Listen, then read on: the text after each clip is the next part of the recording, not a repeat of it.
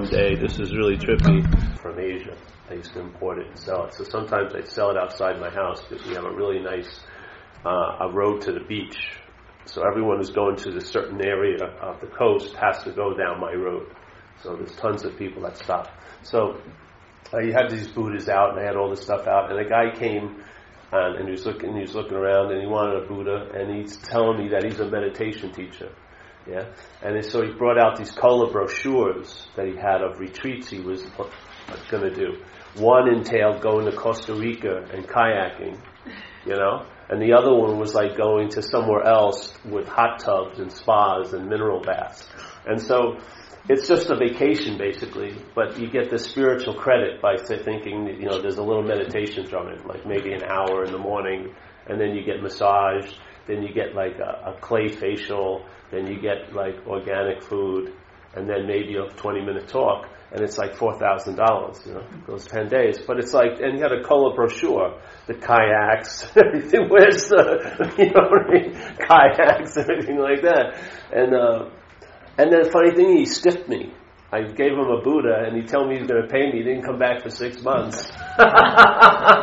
he left an envelope one day, six months later, in my house.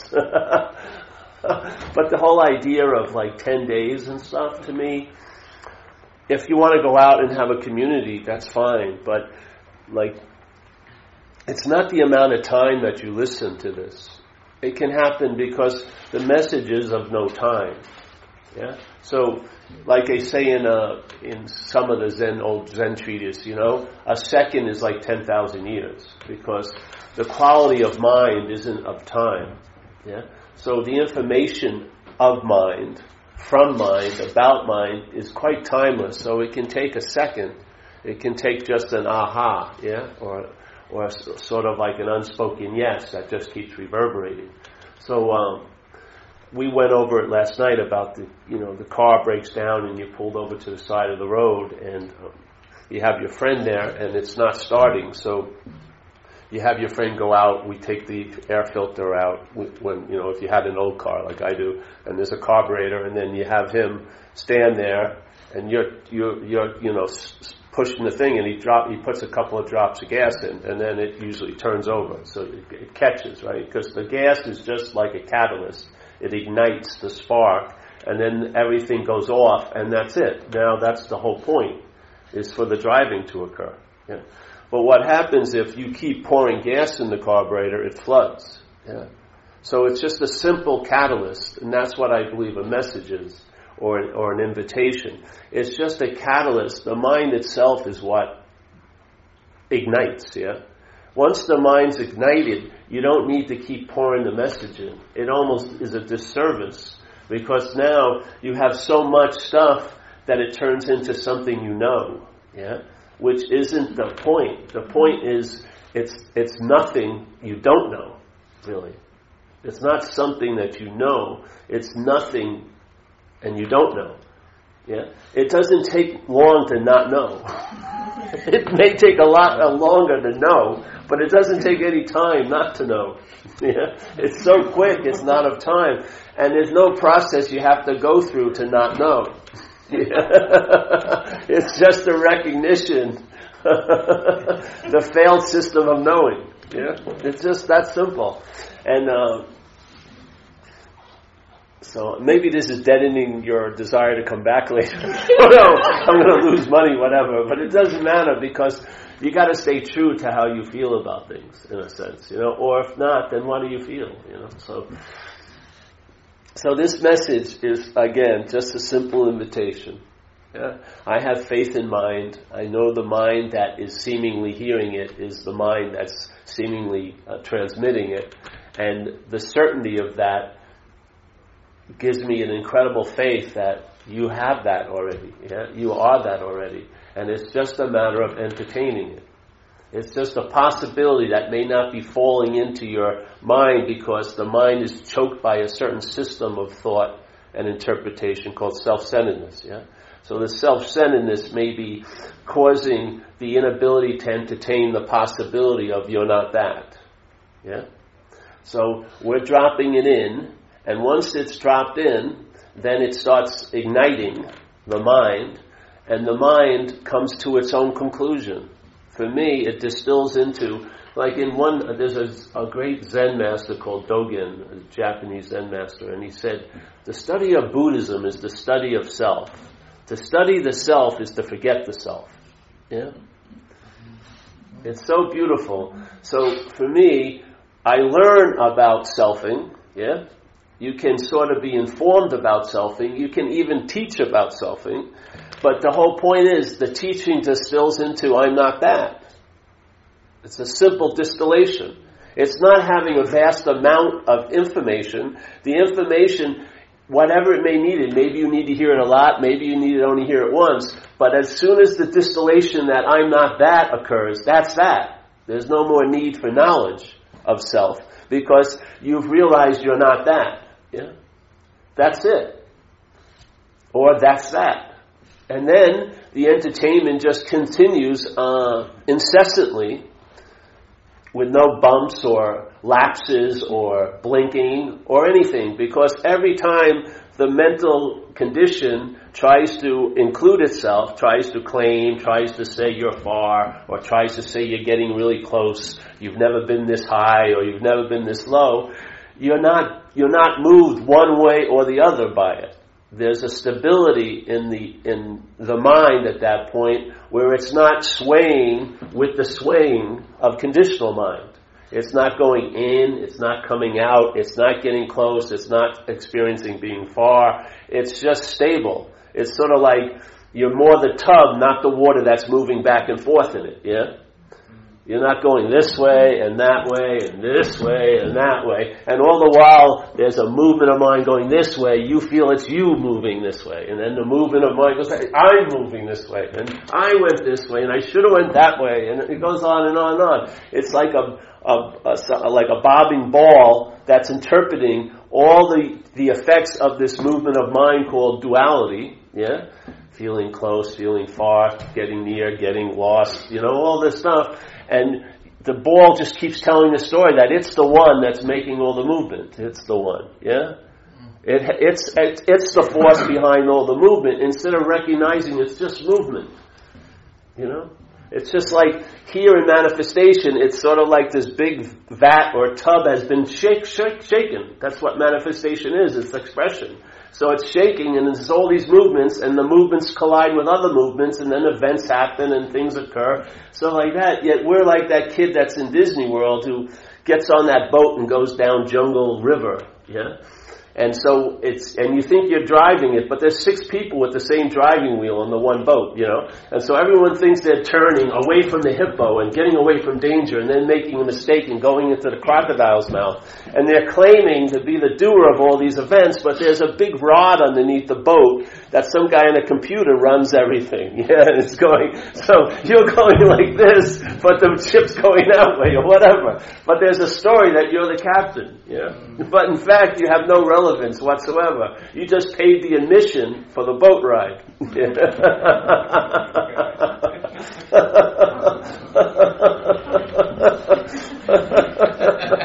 so you're going to get your money's worth. I did this, I didn't do that, I should have done this, and I this. Yeah. So.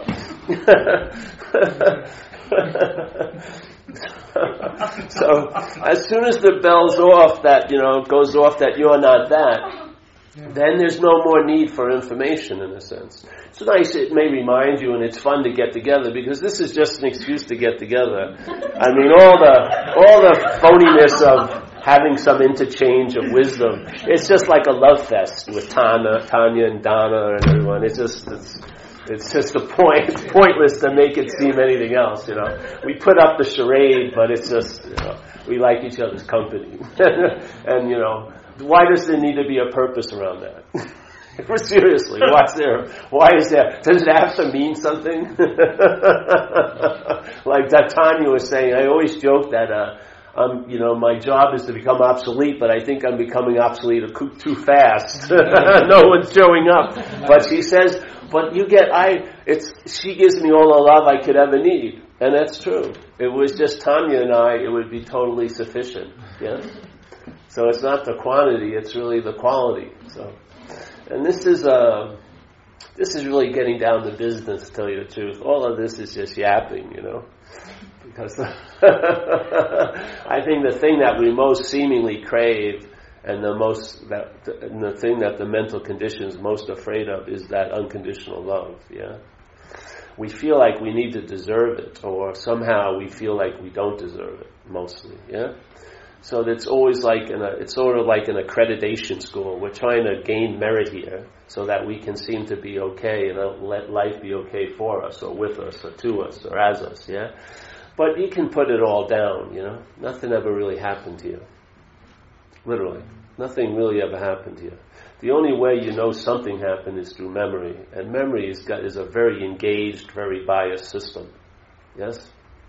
Even the sense of you is remembered all day. You can't get a sense of you. It has to be remembered. Yeah, it's riding the sense of being on, but we take its uh, it, we take this that sense of being on to be us, and how we take it to be us is that it has to be remembered. Because if something isn't so, it has to be remembered. Yeah, if it's so, it doesn't need memory because it's so. So being doesn't need to be remembered. Yeah? What isn't being needs to be remembered to seem to appear to be. Yeah? So how does it re- be remembered? The mind takes this moment to think about itself somewhere else at some other time. Yeah? Pictured as a body. So I, when I think, when my mind thinks of yesterday, I'm seen as being in there. Yeah? So I was yesterday, and then when I worry about tomorrow, I will be in tomorrow. So that is logically put, points out that I am here. Yeah? So if I was here, and I will be at this other mythical here, then I am here now. That's its, that's how it validates itself, is by remembering. But if the remembering isn't taken so seriously, you'll sense the absence of you. Yeah? Or of the you. And to me, that's the presence. The presence is really your absence. And if you're inherently absent, then why is there any need to seek presence? Just seek, are you so? If you're not so, what seems not to be so will be so to you. Yeah? So when you lose, when when the obsession with self is when the interest gets lost about the obsession with self, in a way, what never was here seems to disappear to you, and then what wasn't seemingly available becomes present. You sense you sense the presence by your own absence.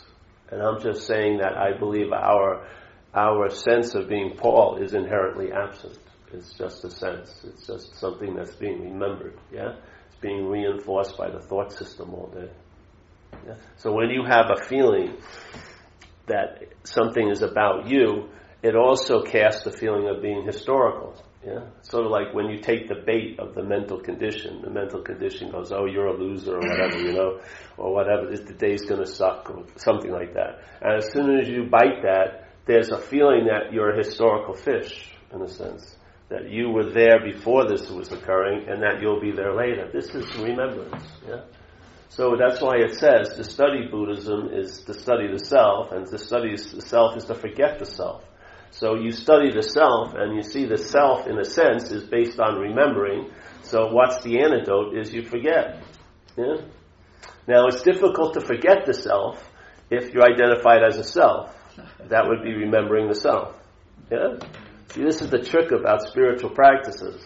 You think that, oh, yeah, I'll just do something to get me out of self. It sounds great, and it sounds like a really great thing to do, but like it says in an old Zen treatise, you know, you, you use activity to try to find stillness, but isn't that activity? Mm-hmm. yeah, so, you know what I mean? You can't get self, can't get out of self. The sense of being Paul is, can't get out of the sense of being Paul.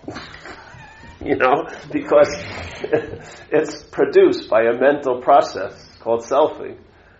The mental process produces a feeling of being Paul that feeling can't get out of the feeling of being Paul. It would be another kind of feeling of being Paul. That would be being out of the other feeling of being Paul. you know what I mean? But you can never get out. You can't. A, a, a product of a mental process can't transcend the process that's making it.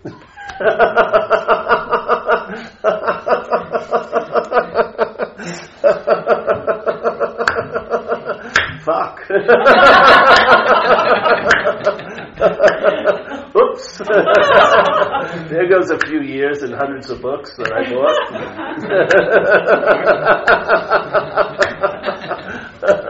I wish that wasn't so, I know. I really wish it wasn't either. I really wanted to be there to experience my own absence, but it doesn't work. it's not it's not available to us. so what's one to do? if self can't get out of self. Yeah, or like in a, a, great old master. I like the old Zen Chinese masters. You know, Huang Po is, is a great. There's a, the teachings of Huang Po is a great book. It'll blow your mind. And uh, Po would, would would say that you can't use mind to seek mind. Yeah, you can't use the Buddha to seek Buddha. You can do it for eons, and there'll be absolutely no results. He's trying to save us some time, don't you think? I mean, doesn't like the last five years feel like an eon, you know, seeking and seeing people all day? Well, you can't find mine through mind.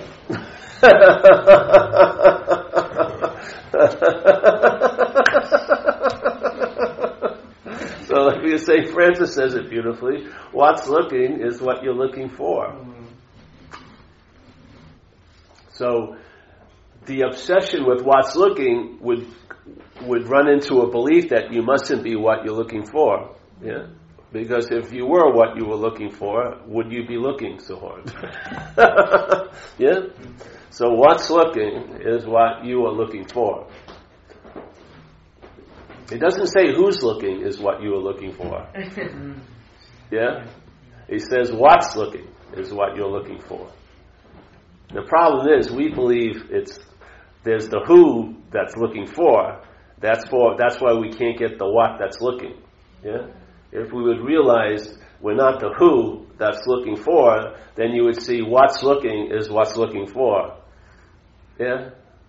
So every moment you were looking for, you would be that which you were seeking. Yeah? It doesn't mean you have to change looking for. It happens here. Yeah? It may change what you're looking for. You may not be looking for enlightenment anymore or this or that. You may be looking for like a better job or, you know, a car or something else, but you would realize whatever is looking at that moment would be what's looking. Yeah? you see how succinct it is and how much it saves you time? What's looking is what you're looking for. What are you going to do with that? Try to improve the looking for? How can you improve the looking for? It's what's looking. No matter how badly it seems to be looking for things, it's still what's looking. What do you mean? I don't have the ability to see what's looking because my looking for is a little weak. I gotta purify, I gotta purify my looking for, and then when it gets purified enough and clear enough, I'll be able to see what's looking. As an object to me, as the subject, the one who's looking for. but the fact is, in the sense, you're not the subject. There's what's looking. and what's one to do with that? Nothing. How are you going to learn? You'll find out. What's the posture to be in? I don't know. Yeah.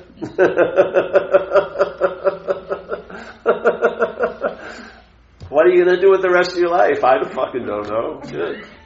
I'm just worried about getting out of Toronto right now. I'm not concerned about the rest of my life, just this rest of this weekend.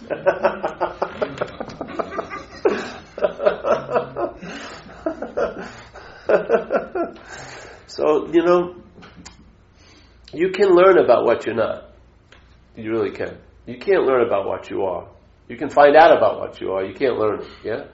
You can't study what you are. You can't objectify it. It doesn't work. Yeah? But you can study what you're not. So if you study the activity of selfing, and there was a long period when you were a baby that you weren't in that, that modality. They prove they have a lot of research that says the sense of other and self arises around 18 months, starts solidifying, yeah? And usually they also believe it's funny that the language center sort of goes off the same time. So the language, you know, because the thoughts are wrapped in language, yeah? And you hear your thoughts in a way, don't you? You hear them. And they, in a weird thing, they sound like they have your voice. Just the voice of this body, but because you identify it as this, with this body, you think it's your voice. And it's like a siren song, isn't it? You tend, it's hard to just engage with hearing that. And t- I mean, hearing is conscious contact. Listening is different. Listening has intent. Yeah. So most of us are addicted to listening to that thought system. Yeah. Now, if you look at the thought system, how does the thought system present you? As a body, yeah.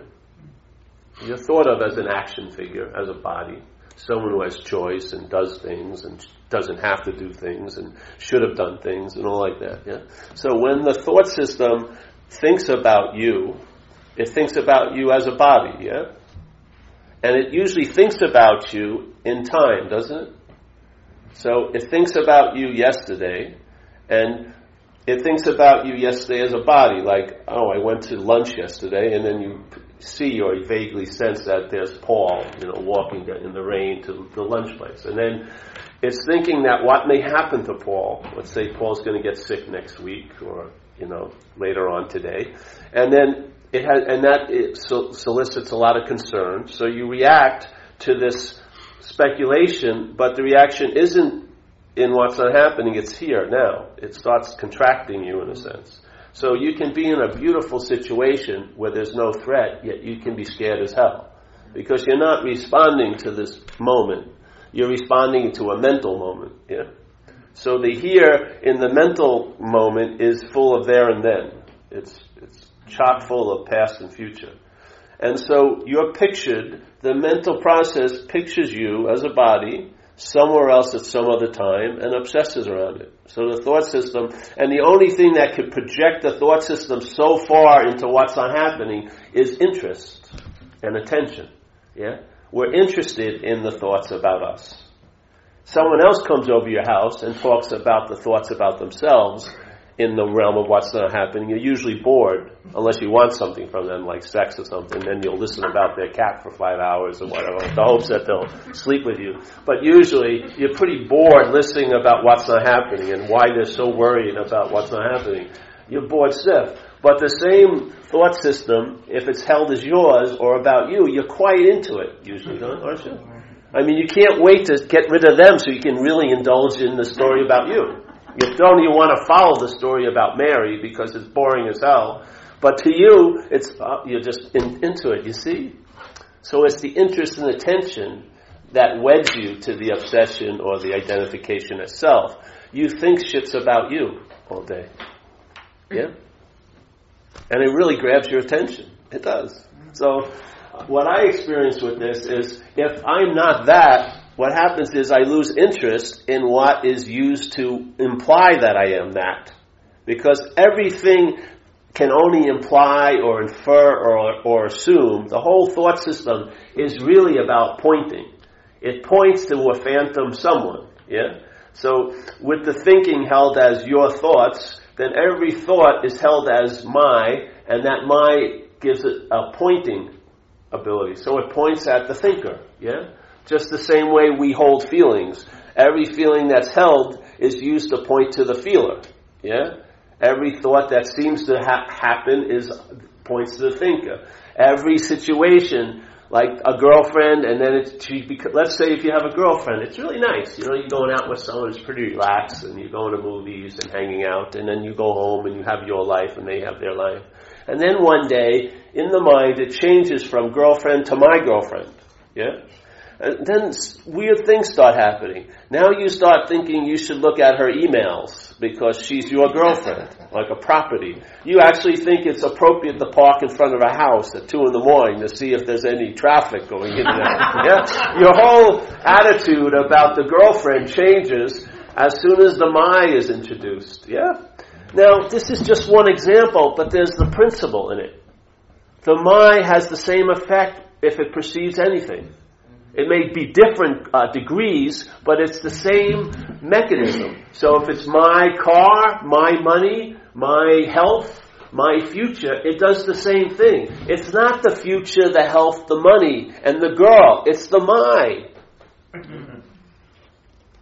You can name any topic, put it behind the my, and the my distributes meaning into it. Yeah? It's not the thing bringing you meaning. It's as soon as it's claimed, the mind gives it meaning. You, it's good to get the movement of life in the go in the right direction. You want to have the horse before the cart. If you got the cart before the horse, it's gonna you're gonna have a hard time figuring out what's happening. But if you see that, oh, so money. Let's say you have the word money. Someone who has, let's say, a million dollars, they should be able to live a year in Toronto pretty comfortably, I think. like have three decaf lattes at Dark Horse, you know, every day and go to tons of these talks, you know. You can go every weekend to a talk and still have enough money. Gluten free food and everything. You know? So, but let's say the person now thinks the money is theirs. And their system has a belief that nev- they're never going to have enough of anything. So now, the money actually, instead of producing an ease and comfort by having it, produces anxiety because they don't think they have enough. You see? It's not the money that's giving them the meaning. It's the my. The my is giving the money the meaning. Yeah? It's not the way the world is, it's the way you see it. Yeah? You can't pin anything on the world. Because to one person it's this way, to another person it's that way. There's no statement of the world is this way. Not to everyone. Yeah? We give it the meaning it has. That's an important thing to know. Because if you're not aware of what's giving it the meaning, then your only level is a consequential level of reacting to all the meanings that something is giving to things. And you may not think it's an appropriate meaning. Yeah? It may not work for you. So in, in, in the Course in Miracles, they have the uh, lessons you do one a day, you know, for 365 days. Yeah. And then some people say you're supposed to just do the lessons, read the book while you're doing it, and then put the book down. It's not something to study the rest of your life. It's one year. You do it, it shifts the perceptual uh, position, and that's more than enough. Yeah? Then you start entertaining the new way of seeing. Yeah? You don't have to keep you know, trying to tweak the glasses. The correction has already occurred. You're seeing clearly. Go and now see clearly. you know, enjoy the seeing clearly. Don't fucking keep polishing the mirror because all you're going to see is your reflection in it. you know, just let the mirror reflect. It's working fine now.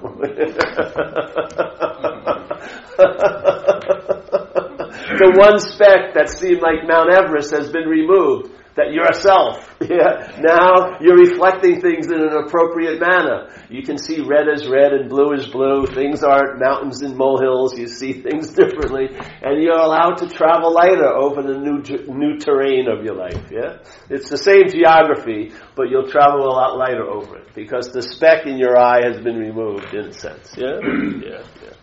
So you know, there's no need. I've got to put a spit shine in it. No, no, please. You know, refrain from overdoing anything. Yeah? Refrain from overdoing anything.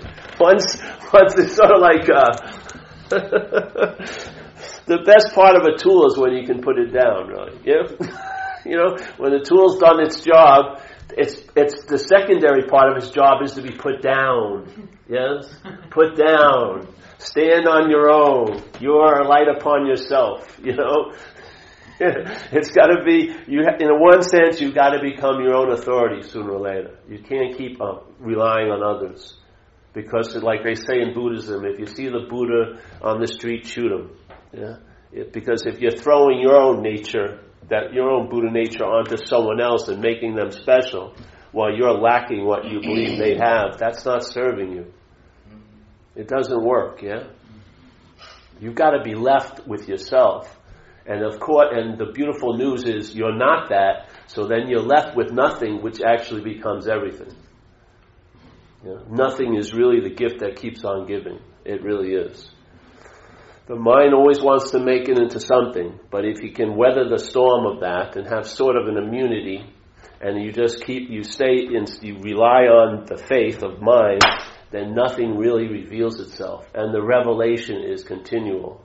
It doesn't have, it never runs out. There's no quantity in nothing. There's not a little bit of nothing or a lot of nothing. There's just nothing.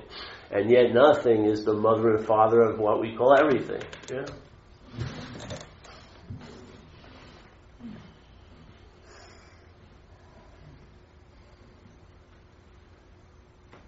And then, you know,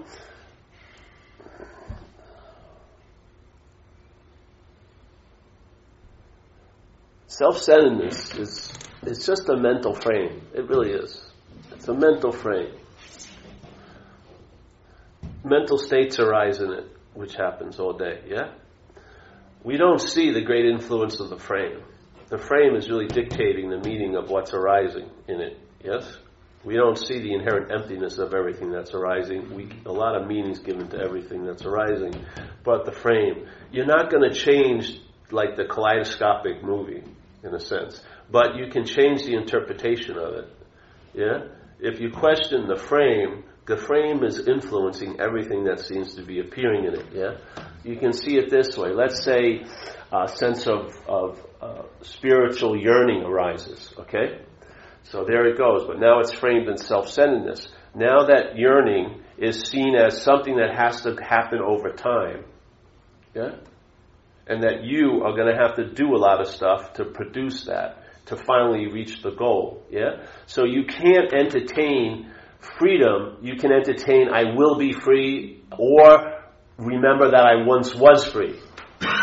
Yeah? But the freedom is never immediate because the time frame of selfing or self-centeredness in, influences and infects the whole interpretive system. So instead of realizing there's a sense of okayness now, you hope that you will be okay later, or you really beat yourself up by thinking you were once okay, and I must have done something stupid not to be okay now. So it's always usually everything keeps pertaining to the you, that phantom you. Everything, this mental system, all the minds just use, they're all used to be pointing to a phantom. Yeah? All they can do is point. There's nothing there, but the mind, the conditional mind, makes the leap itself. So, thought, thought, my thought, my thought, my thought, my thought, my thought, I'm the thinker. Feelings, feelings, feelings, I'm the feeler. Hearing, hearing, hearing, I'm the hearer. Yeah? Tasting, tasting, tasting, I must be the taster. There must be a taster. It must be me. Yeah? So everything is used to point to the phantom, but there isn't anyone home. Yeah.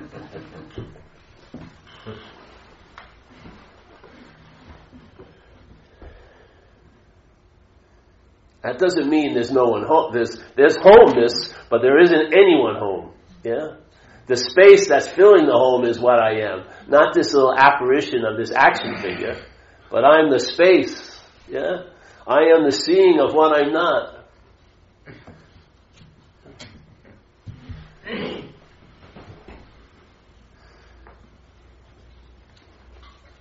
So here's this. So people come to talks. Let's say you go to somewhere else, and I don't know how other people describe it. I like the term surf selfing because I don't even like to call it a self because that gives it too much credit. It's just selfing. It's a verb that's producing an appearance. And the mind, in other words, when the mind is listening in an ignorant state to the selfing, it pictures a self, yeah, like a hologram. It pictures a, a, a self, yeah. And then that, then there's that vague feeling that sort of captures the sense of onness and makes it mean that there's a you that's on. Yeah. So then conscious contact is happening, and every, instead of seeing, hearing, feeling, tasting, touching, it's I'm seeing that, I'm hearing this, yeah, I'm tasting that, yes? And all the emphasis goes on the seer and the seen, but not the seeing. Everything goes on the hearer and the heard, but not the hearing. Yeah? So you're not, you don't have, your attention's not on the pulse of manifestation. You're not at, at the point of contact, conscious contact. You're on, on another pulse, a mental pulse of there and then. Yeah? A time pulse. So here, you hear about selfing. So then what happens is people come and go, hey, I've been noticing I've been selfing a lot all day. Yeah? So here's the selfing. Selfing is a finite process. It cannot go on infinitely because it's of time. It's, produ- it's a process, yeah? Selfing, a mental process. So it doesn't have infinite. It's not infinite. It's finite. So here's the selfing. And so when, it's, it's a nice nonchalant common thing people say, I've been selfing all day. So here's the selfing. So a certain part of the selfing was seen, and then suddenly It's not seen, and then it then there's the pop up of you noticing the selfing. That's the product of selfing. Yeah. The product of selfing isn't the verb of selfing; it's to produce the illusion, the illusionary noun. Yeah. So, so now I'm the one who's selfing. so you actually take blame or credit for the selfing. Yeah. Or the selfing's driving me crazy. That's the product of selfing. Yeah? So now people start seeing a little bit more, and then they get, oh, I wasn't that was that was selfing, but I'm the one that realized that that I'm not selfing. Yeah, so it pops up again. I'm telling you, selfing it goes like this. It pops up. Yeah, and then there's that selfing also, and it just goes selfing. But there's a point, many points along this little linear storyline that occurs is when you don't buy the selfing, the pop-up doesn't occur, and then there's a pause there. There's like a pregnant pause. You can sense it. It's different. It's almost like the moment before a thunderstorm. Yeah, you sense it in the in the, in the in the fabric of mind. There's a pause. Yeah, that pause can be infinite because it's not of time, or it can seem to go by really fast and the selfing kicks in again. But the pause is what I am. The pause is virgin mind, raw mind, recognizing, recognizing from its own nature, not recognizing from you, but recognizing from its own nature a very, very small process of mentality going on. Selfing. Yeah? And it sees the verbing of it and the noun pop up, it sees it all. It gets a damn good view of it. In other words, it sees the beast from the toe, I mean from the, the, the snout to the tail. Yeah? One view of that can seemingly do it where the calibration shifts sufficiently enough that you have a pretty good immunity to the selfing, or maybe there'll be more. But there won't be one pause. Pause will keep popping in. Yeah? You'll have the ability that before, when you, there's the recognition of the verbing, and before the noun pops up, there's a pause. And if you, if the mind attends to that pause, then when the noun pops up, you see it as just a verb. Yeah? And when maybe you get five visions of it, and then you get the principle of it. There is no noun. Yeah? You don't need to say there is no noun every time. You get it. Just like they say, you can see the whole ocean in one drop of water. Yeah? You don't need the whole, all of the ocean to get the quality of oceanness. Yeah? The same thing with selfing. Once you see it, one example of it is the whole principle of it. Yeah? The selfing is there to produce a feeling of being a self. Once the feeling of being a self is produced, now it's riffing. Now it's just now it's just riffing. It's way too late. You're you're caught in a barrage of notes by then. You know what I mean? Time is relevant. Your condition is relevant. Everything is very very important. It's like trying to dig yourself out of a big hole. It's not going to work. Yeah. But before, if you don't buy the noun, yeah, the verbing has, there's a pause. It can't go on infinitely. It gets its respite and sucks up the energy when the noun pop up occurs. When the noun pop up occurs, all your attention and interest goes to the noun. It sucks up all that interest and then it keeps verbing. But it has to get to a point where it runs out of juice, so it has to suck up your juice, and how it sucks up your juice is not the verbing, but when it's about you. Yeah? Then it crystallizes the attention interest almost like a fucking fuel, and then it verbs again. selfing, selfing, selfing. But without the noun to sort of like a, like a weather vane to attract the electricity of your own juice, then it runs out. It putters out. It just verbs and the verbing gets slower and slower and it doesn't have the ability to project any kind of mental image of a noun. Yeah? Its light is weak because it doesn't have any of its own light. It sucks your light. Yeah? It sucks, it takes the mind's light to project this image of being Paul. If the mind's light isn't given to it, the projection gets weaker and weaker. It's more easy to see through. And then you see what you thought was a noun and solid is just a verb. It's just verbing. That there's nothing other than verbing going on. Yeah? In manifestation. There's nothing other than verbing going on. There is no noun to be found. That's the freedom from subject object.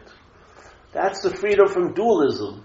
Then you see the duality, which is just an expression of dualism, of subject object, yeah? I'm taking myself to be the one, and then everything is another to me. Yeah? How are you going to use two-ness to get to oneness? As someone said, one, there isn't any oneness, tell you the truth. There isn't any oneness without the sense of two-ness. There'd be no value in what you call oneness unless you were suffering the, the anguish of two-ness. But how are you going to get use two-ness to get to oneness when there's something I would say noneness is the is it? Yeah, no thing is it. Yeah, but you can't go from two to one. But if you question not two, that's it. Yeah. What we're doing is attempting to lead go with two-ness and try to capture oneness or nothingness and have nothingness as an experience that us, that we have. It doesn't work that way. You just question the two-ness. If there isn't two, that's it. Yeah. What are you going to do? You don't turn and now start looking for oneness or nothingness. You realize not two-ness. That's all. That's all that's necessary. You put the ball down and something else runs with it. Your job is done, just to recognize what you're not. You can't, it's not about recognizing what you are because you can't. You can't see yourself as an object. Yeah? But you'll find out about what you are because it's going to express itself through you. Yeah? And by its movement through you, it's sort of like if enough water goes through the conduit, the conduit gets a sense of the quality of water. Yeah? If enough juice is moving through the line, the line has an intimate relation with electricity. It gets the sense of the juice. Yeah. Other people may present it another way, but it doesn't work for me that other way. I don't want to know about the truth. That's, that's just extra baggage. That's put in like the supremo, the supreme important baggage level. It's worse. It's heavier than all the other baggage. Because I think it's more important than all the other baggage. You know? I keep my eye on that bag. I don't want to lose that bag. Fucking, you want to lose that bag. really? I'm going to go lost and found, see if they found it. Don't. Let it go. Let someone else pick up the shit. Yeah? This is about being economized and pared down, traveling light like mimicking light. Light doesn't have much bag, baggage or weight. Yeah. So, and then if you're on a need to know basis, you don't have a wealth of information. You just need to know. You just know what you need to know when you need to know it.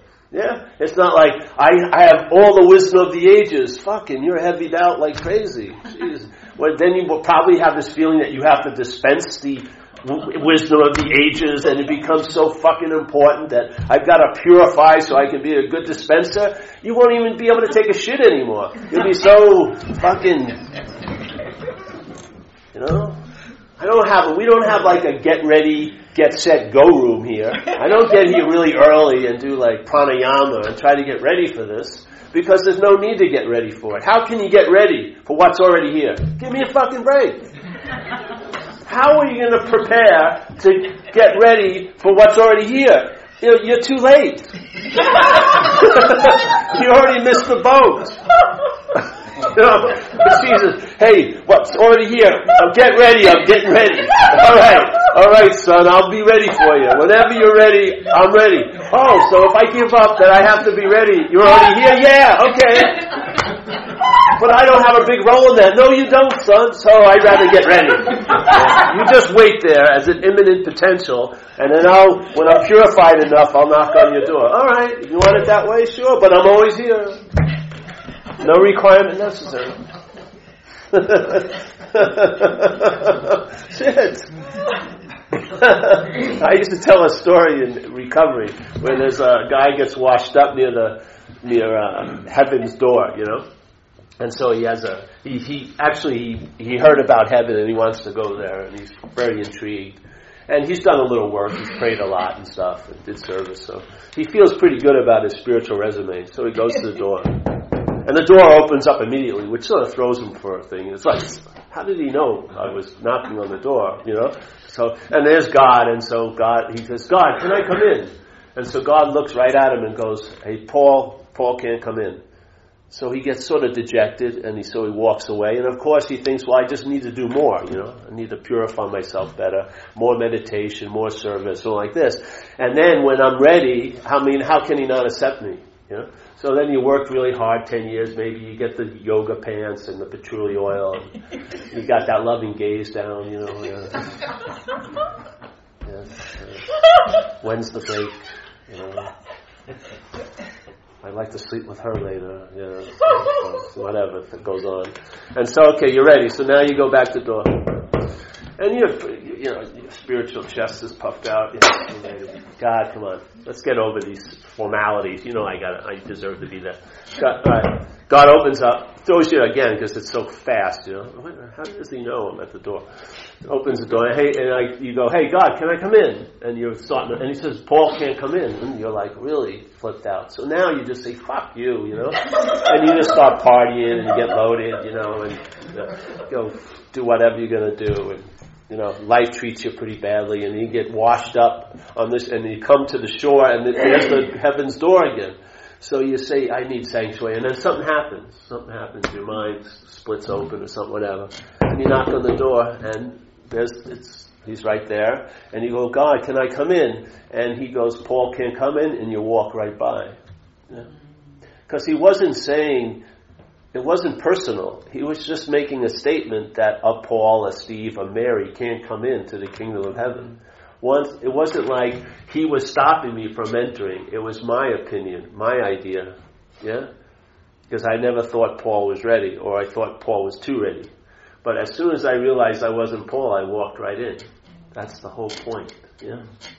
What seems to be kept from us is being kept from us by us. Yeah? We're the one that's putting a requirement on it. Yeah? What's always here and ever present isn't playing playing favorites. you know what I mean? The sun isn't just shining on one of us, yeah? so.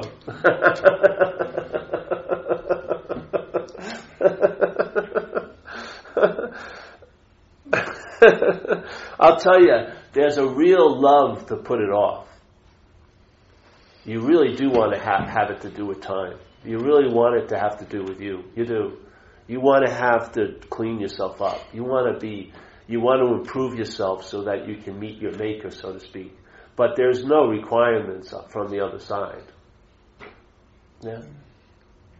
You could have killed 20 people yesterday, and if you could give up the ghost efficiently enough, it would be all done in a sense. Yeah?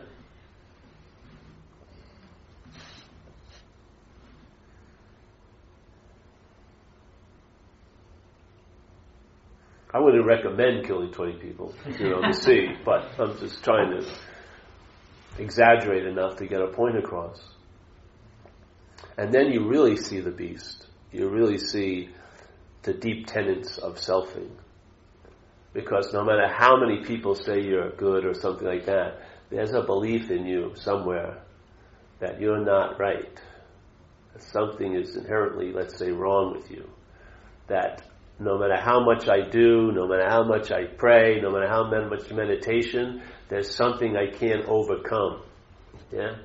There's something that's not correct. Some people call it the lead ball inside or whatever. There's just a point of contraction that the mind is like, all the selfing is like a, an oyster that's there to produce this pearl, you know? Mm-hmm. This inherent guilt for being the one that left or set, was separated. In the Course in Miracles, they talk about guilt as one of the main mental movements. Yeah, and I remember when I was a kid, uh, you know, I had a father and a mother and stuff, and my father was really, you know, used to play with me and everything like that. And then around when I hit six years old, he got really ill. You know, he had like super high blood pressure. They didn't have the medications, I don't think, back then for blood pressure.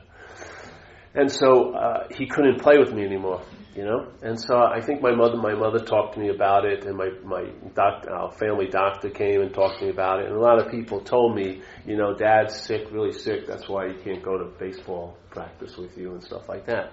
And I heard it all, but somewhere in me, I felt I must have done something wrong to cause my father not to want to play with me.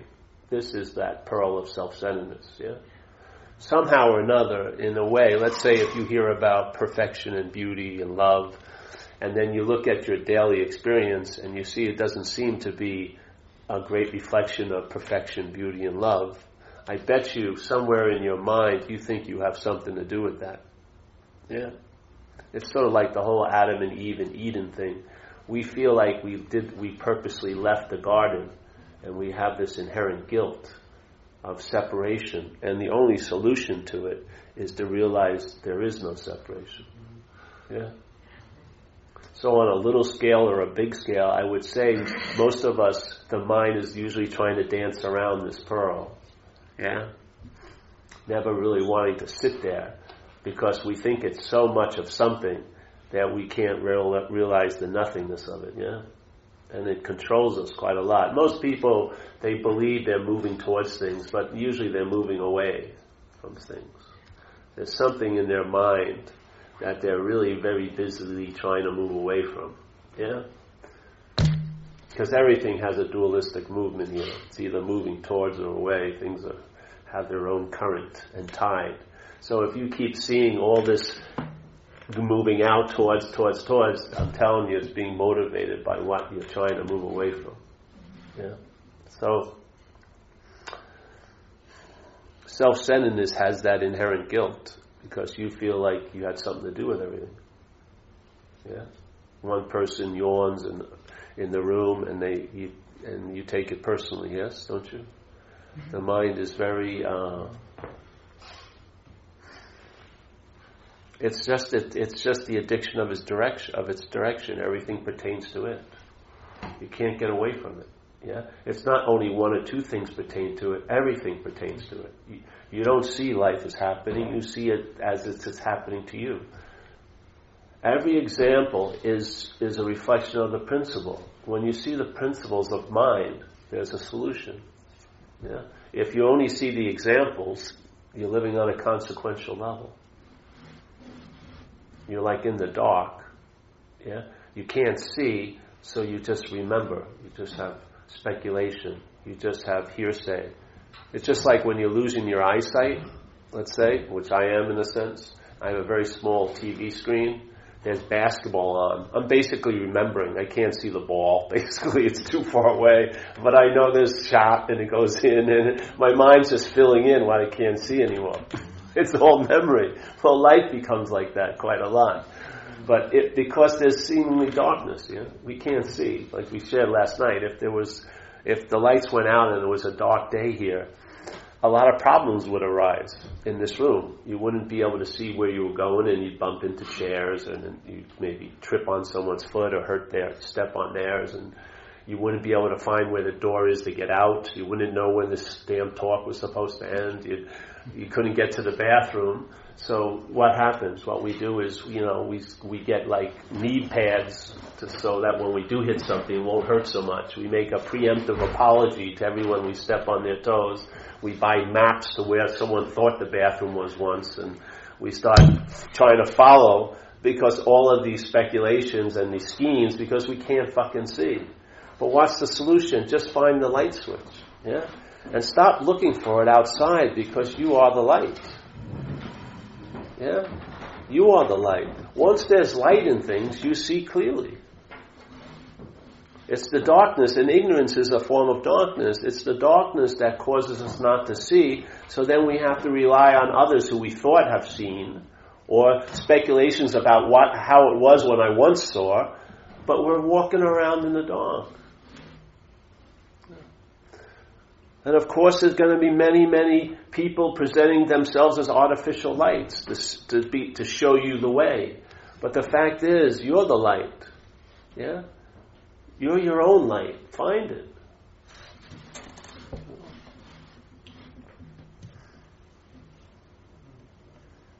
Let's say my life, my happiness was somewhat based on seeing some teacher. He comes like once a year. Going to drag, don't you think? You know, I have to pay like thirty dollars, or maybe I got to sign up for a ten day retreat, and all I want to do is see the person. You know, fuck, I got to stay here ten days. You know, doesn't that's to me doesn't make sense. That's what I heard when I heard the talks. There was a point where I heard enough. Some guy was saying an old Zen thing that blew my mind. He said, "I'm like a man standing in standing by the river selling water." I go, "Oh yeah, I get that." This is insane that I'm at this meeting. in a way. Because I'm right near, there's the man selling water by a river. you know, and then he says it's even funnier than that. I'm like a man in a river selling water. And then I got it, and I walked out, and I never went back. I thought I got it. Yeah, that's right. What the fuck? There's the river, but I'm into buying water from a guy in the river.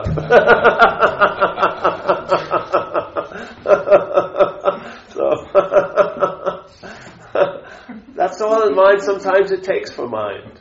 It doesn't need to have a long dissertation. Just a simple exclamation can do. Yeah? Bing. And the mind shifts. And of course things follow. Yeah. Everything proceeds from mind. Yeah. When mind changes, everything must change. Because it's the, that reverberation, that tremor produces all the effects, all the seismic effects. Yeah. Everything gets shook by that one little earthquake in a sense. One little minor shift in mind reverberates quite a lot. Yeah. And once you get that, there's a, also, again, there's a principle in every example. A principle. You see the whole thing by looking at one drop. You see the whole thing by seeing one example of selfing and how it gets your attention and interest and sucks it into the story of you. How many more stories do you need to hear? You get, don't let the mind expand on it. Yeah, it hears it and it expands and it sees the pattern of it all. Like in the Course, it would say, hey, you and I give everything all the meaning it has.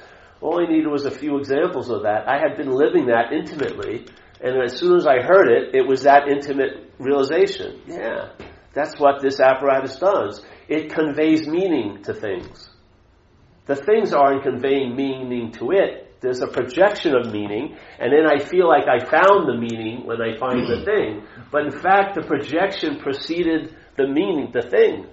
Yeah. Oh, oh, that's a, that's like getting the horse before the cart. I could see that, and my mind just went boom, boom, boom, boom, boom. It got the one little example, and it just went, and it just hasn't stopped.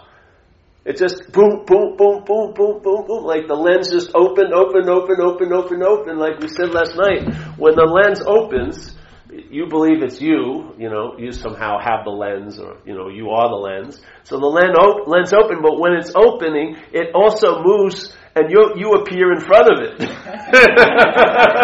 you're not you're not left out of the picture. You get whoa. you mean I'm I'm here? Yes, you're your content, my friend, and therefore, oh yeah, and then I'm not content. Hallelujah. Yeah. Instead of trying to trying to get an advantage as content of trying to entertain context, you see that you're truly content the whole thing collapses, and yet, it, like a phoenix, it arises. And I'm not that. But if you try to deny that you're this, this content, it's a mental denial that just reinforces the sense of being the content. Yeah? But when you actually admit it, let it all land, and, and have, let's say, whatever you call it, the ego deflation or whatever it may be, and when it collapses in on itself, it's not the end, it's the beginning. It's, oh no, it's the end, it's the end, the, oh, the beginning! I'm not that! Yes. People want to get from the, they, see, they want to go to the ment, from the mental denial to that. Unfortunately, you gotta go to what you're trying to deny in a sense at times, yeah?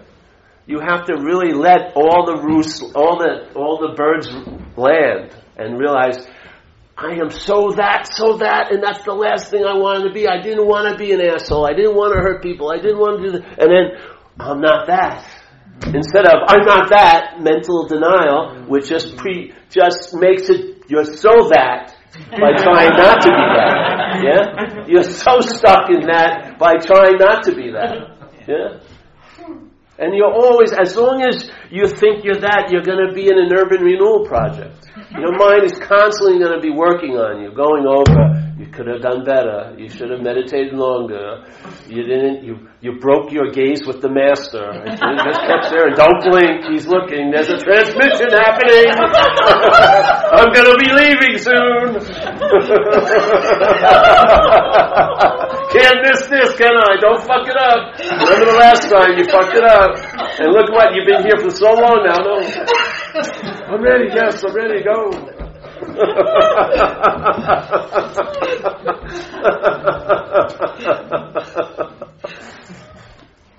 so that's what happened with me in recovery. I was in so much denial of what I thought I was. I was scared shit of ever landing there. Because it meant I was really, really, really bad, beyond bad, you know? Like morally bad. I did something. I chose to be so fucked up.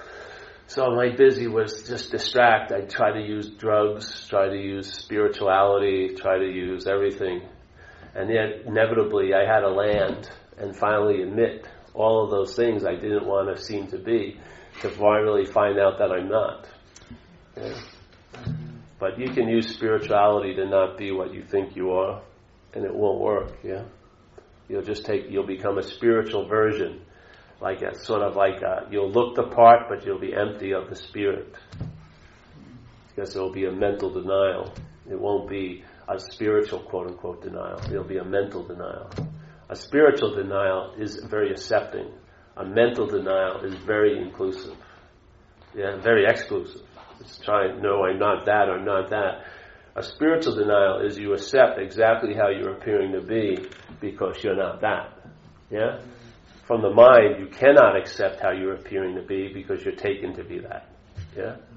But from the, let's, I'm using the word spirit from, but from that point of view, you can be how you appear to be because you're not that. You're left off your own hook, finally. Yeah? The urban renewal project is closed down you know, maybe you work on the physical for your health and this and that, but this whole thing of polishing the spiritual mirror is over. It's fucking, it's clear and clean as, as bright as it's ever going to be. Yeah? Your participation is not needed. Yeah?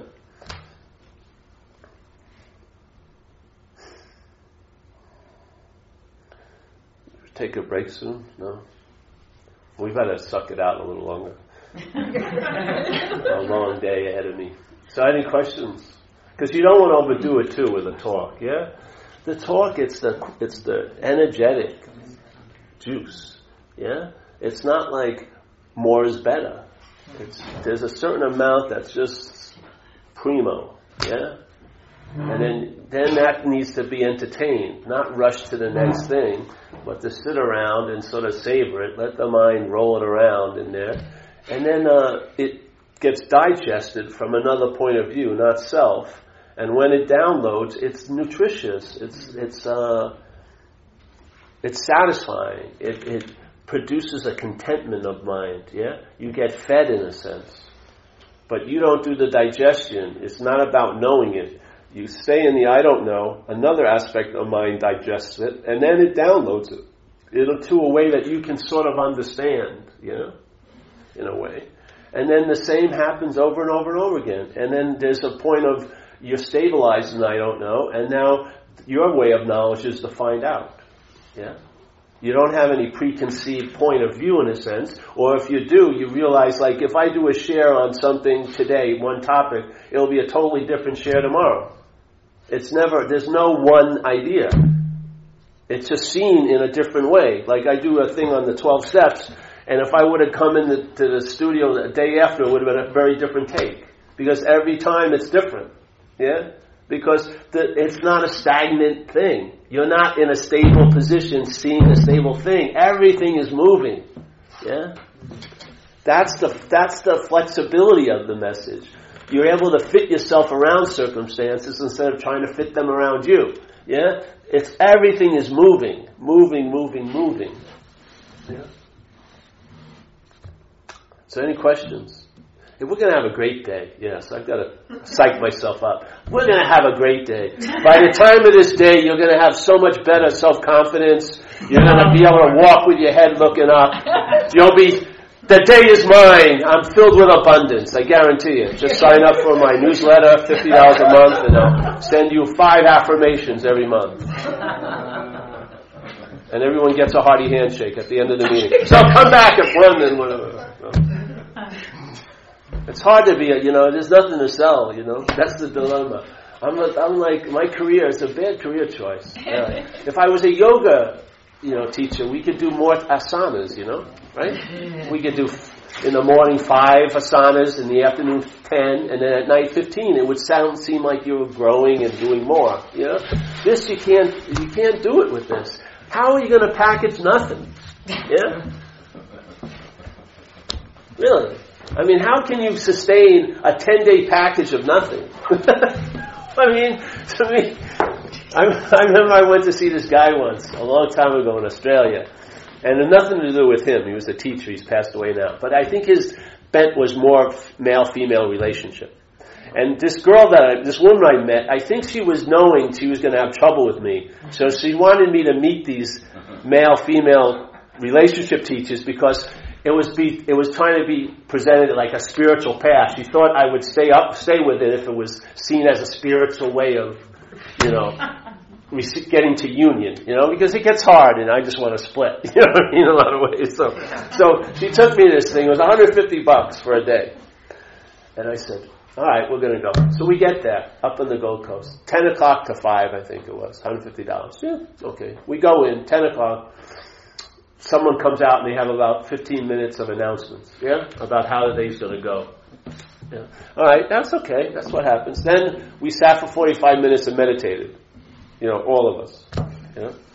We sat there till about 11. Then we came out of the meditation, and then someone came up and said, all right, we're going to have a break.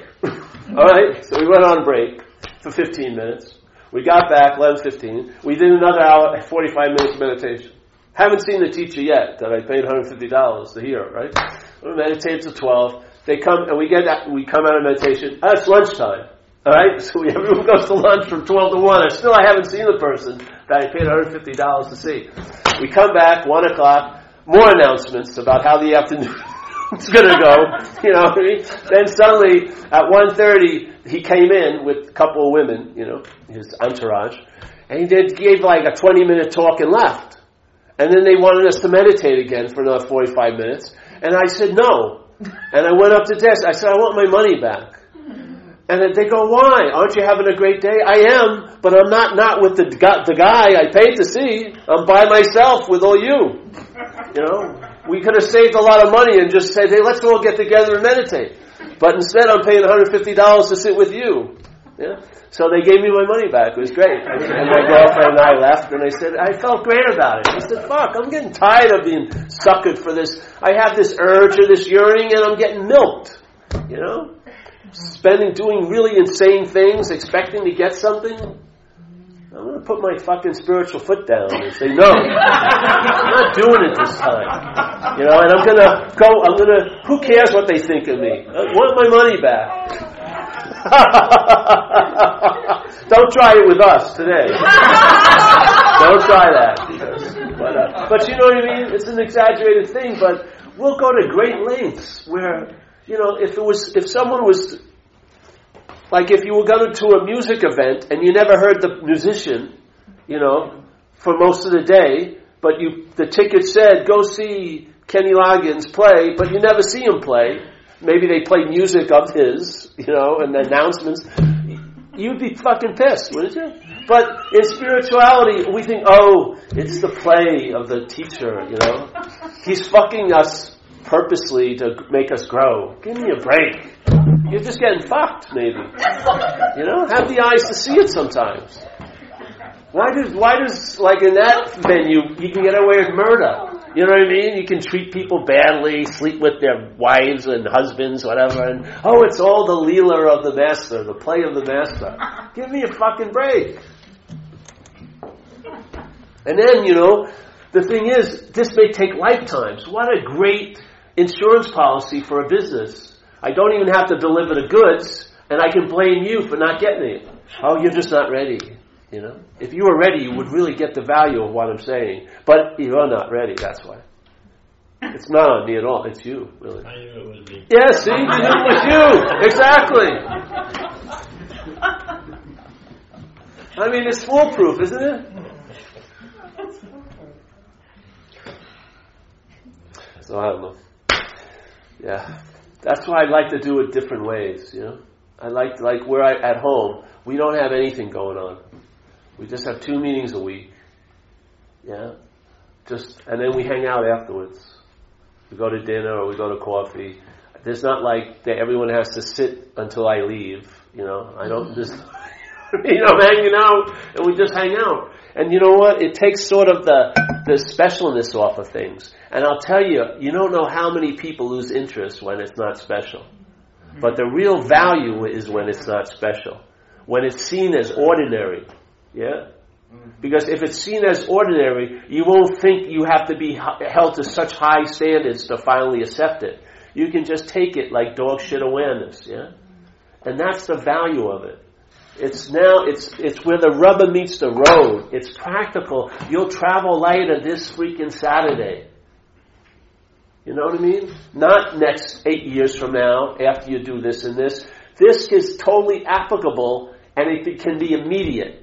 You can lighten the load that you seem to be traveling, not with, but as now. Because you'll see it at you're traveling with it. When you're traveling with it, you have the possibility of not traveling with it.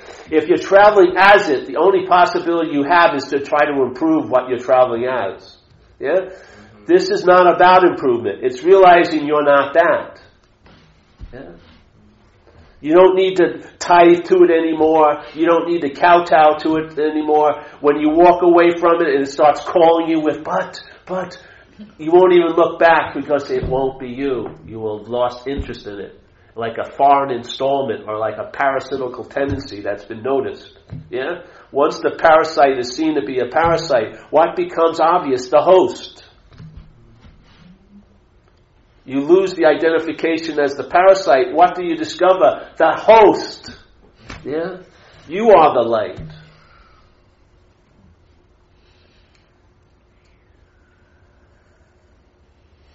You come here to be reminded. It's fun. It's something to do. We can get together and enjoy a space. Because it's like in AA, we talk about a loving God that expresses itself through our group conscience. So a lot of times we go to recovery meetings and individually everyone's pretty much an asshole, let's say, you know, like 30, 40 people. Really, if you would, you wouldn't want to be with them probably one on one, you know?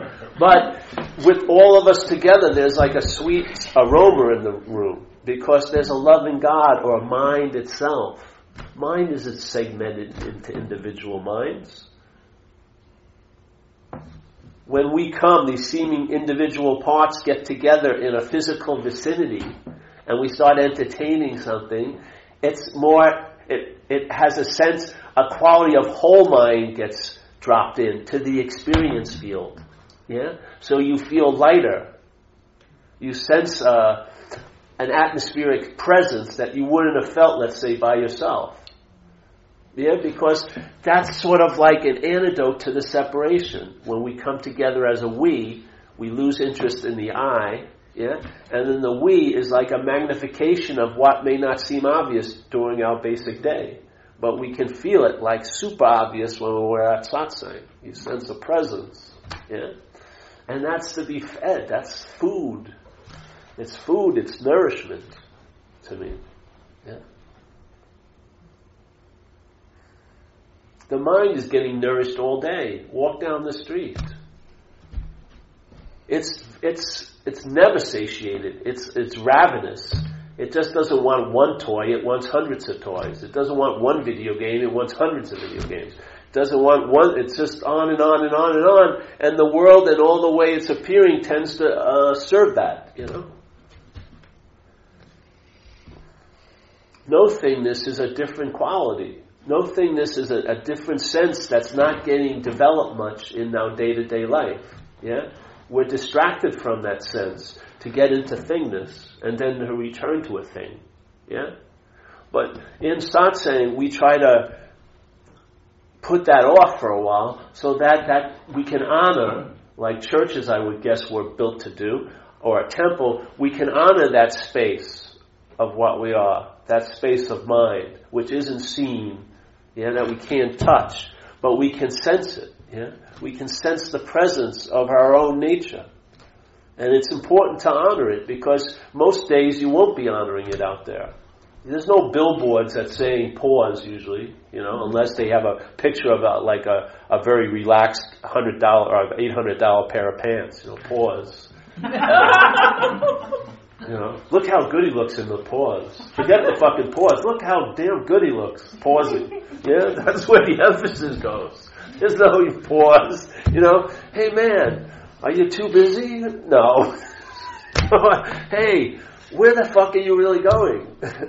Is progress really progress? No, we don't ask those questions. So here we come, just to you know enjoy that space. I do. Yeah. I haven't missed a meeting that I've attended in my whole life. I've been done a lot of talks over the years because I am uh, I'm hell bent of having this available. I'm not going to wait on anybody. Yeah, I'm hell bent on it. I need. I like that. I need it. I need to rub shoulders with nothing. I'm just. I this place just wears me out all day. You know. I see people like last today. We were with a guy who he was talking about that same old, same old. Oh, he's very successful and this and that, but it's not translating into an ease and comfort. Oh, surprise, surprise. How many times have I heard that? Surprise, surprise. You know what I mean? Maybe I shouldn't go that way. that will be different for me. Yes, I am sure.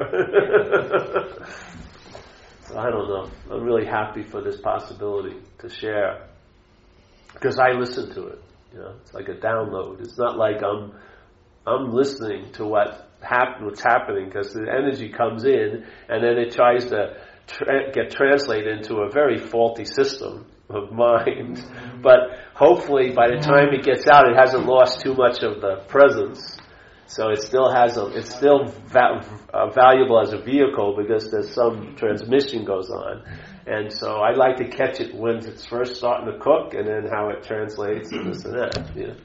It's like someone who's a baker who follows it from the field, yeah, to kneading the dough, turning on the oven, and then the muffin comes out. Yeah, and then eating the muffin. sort of cool. So I guess we'll end now, eh? No questions? What do you mean end? Well, not end. I can go to lunch. Lunch? Yeah, yeah. Well, yeah, we're not going from 11 to 5. Forget 11 to 4? Five hours of talking? Jesus Christ. You gotta ask questions. Please come up with questions. Oh, all right. Andrew, you want a question? I have questions. Questions, good. Well, I mean, uh, how do you reconcile these two sort of states or entities, or there's, there's the seer and there's Paul, right? So, I mean, I don't even know who I'm talking to right now. Am I talking to Paul or am I talking to the awareness? And you've mentioned several times about, say, even entertaining, right? So, I mean, you've come to Toronto. You've had to entertain that, right? So it's kind of like, I mean, the awareness that you're speaking of doesn't entertain, right? The mind entertains. So how um, how do you use something that you you're so addicted to that you've become obsessed and identified with, lose that obsession, and still use it? It's kind of like, you know, I'm not an alcoholic anymore, but I'm still drinking all day, but I'm just not addicted to it anymore. I still Well- need to use that. You know what I mean? Yeah, yeah. But see, there is no one using it. Yeah, and there's no seer. There's just seeing. So there is no. See, I, it always gets to me. Why does there have to be an actor when an action is noted? Why does that, that, that seems so logical to us? I think it's an insane system. There's an action that's conscious, there's a conscious awareness of an action, but why doesn't it have to always seem to imply that there's an actor? Yeah. So why is there why is there a user of things that are being used? Can't there just be being used? Yeah. Why does there always have to be a user? And why do we have to have to try to integrate these two opposites of there is no seer, it's seeing, and then the one who is using something to see. Yeah? There's just seeing and then the using of things. Yeah? There isn't any one that's using something to see. Yeah? There's using something to see that in the, in the way the selfing presents it, there's a you there that's doing it. And then there's opinions that what, should I be using something to see? Is this the real path to go? Should I be using mind to get to awareness? Yeah? As soon as the you gets introduced, then there's tons of speculations occur, right? And questions occur, occur. But what would happen if the you didn't, didn't arise or didn't, didn't take effect? You would see that there's no conflict in using something to to uh, in the using of something. Yeah. So mind has the ability to reflect. Yes. Mind and awareness can you can see awareness would show no reflection, but that's the original face.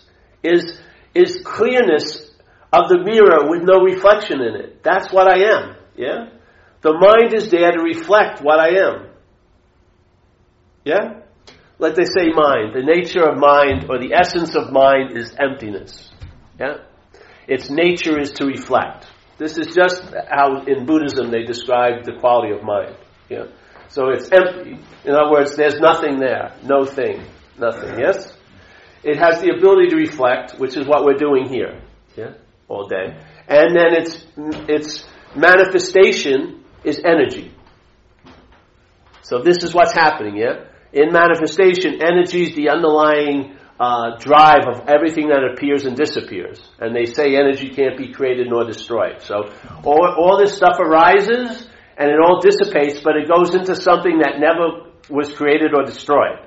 So it's like just this infinite field of nothingness, let's say. And then things arise, there's a dance, things happen, and then it, they, they start departing, and yet nothing actually changes. Yeah, it's just infinite, right? So then there's mind reflecting. So let's say mind is reflecting selfing quite a lot. Yeah. So when it's reflecting selfing quite a lot, it can fall into the trance that there's a self. So the mind forgets its nature, which is empty, and it takes its nature to be of a thing. So now, all the reflecting of selfing is reinforcing this false image that, that it takes itself to be. In other words, it's conjuring up its own image in its reflective ability of being a, a Paul, like a historical action figure, yeah? Or a, a nebulous mind that is in a body or somehow, yeah? So it's reflecting selfing. When it's reflecting selfing, it's agitated. Yeah? Because selfing is agitated, yes? Selfing is in the, this is cool, check this out. Selfing is in a movement called the desire to become and unbecome. That's what selfing does. So selfing believes it's something it doesn't want to be, so it's trying to unbecome that. So let's say if you're a loser, you think you're a loser, which is, yeah, and you want to unbecome that. So at first, you can't unbecome that, so you have all these distractions, keep people away, don't, you know, don't want them to find out that I'm a loser like that. So it's all this fucking activity. And then there's a desire to unbe, so it has that desire to unbecome, then there's a desire to become. Yeah? That's all selfing is. It's desiring to become, and it's desiring to unbecome what it thinks it is. All day. Total agitation. It can never fulfill the desire because it can't be. Yeah? It can't be a loser. It can't be a winner. It can't be an action figure. It can't be a mental idea. It can appear to be those things, but it can't be those things. So it's a desire, both movements of the desire are always going to be unfulfilled. What happens when you experience in a day, when you have a strong desire and it's not being fulfilled? You get irritable, restless, discontent, don't you?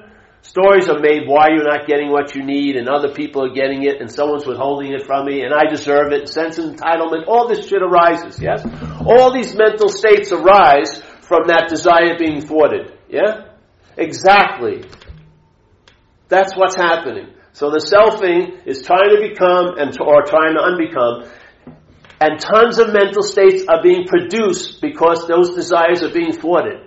And there'll be a point where the mind will get so driven to get relief from this activity, it'll become addicted to some other things. Let's say drugs, sex, pornography, money, somehow with the hopes that they're going to bring relief to this original thwartness, this original uh, unfulfilled desire. Yes?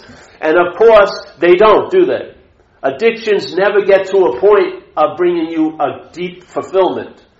The more shots you do, the more empty you feel when you come down.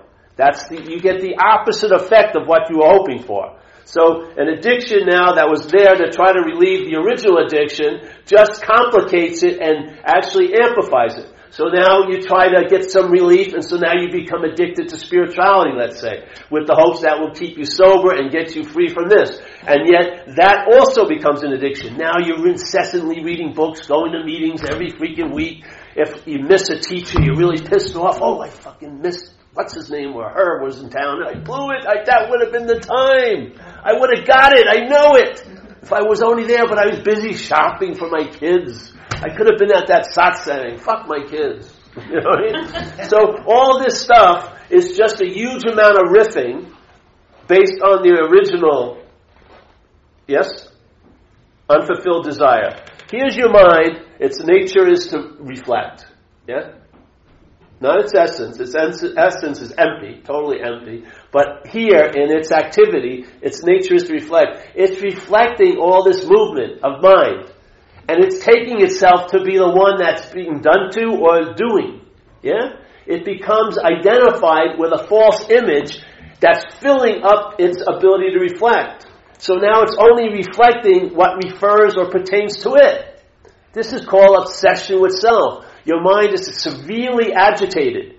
Even if you try to find rest or peace, you'll make it anxious. You'll be anxious about losing the peace you thought you found. Or when you finally get to rest, I don't have enough time to rest long, as long as I need to. Everything you come in contact, you'll produce, it will stir it up. Not ease it and soothe it, but actually stir it up. So you, some people, they come to satsang, it doesn't produce an ease and comfort, it stirs them up. Now they feel like I should know, I should know what they're talking about. Yeah? So here it is. So what happens? If you take the attention and interest, so if somehow that interest and attention could be removed from that selfing, what would happen? Maybe the mind would move and reflect something else. Maybe it would turn to nothingness in a way. Yes? Maybe it would turn to timelessness.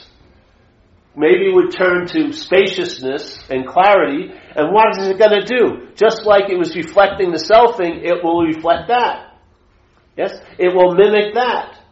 Yeah? So what will happen? Its reflection will become clearer. It will be able to rest and enjoy peace of mind. Yeah? It will be able to stop and stay in a moment. It won't be on this train of time.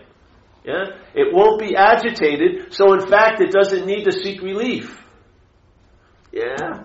It's so beautiful. The thing is, how are you going to counteract the idea that self can't get out of self? The whole point is, if you realize the best way to get out of something is to realize you're not in it. That's the only way that works, seriously.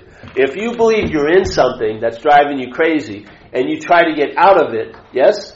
First of all, that's going to take time, and I bet you you'll be going back in it.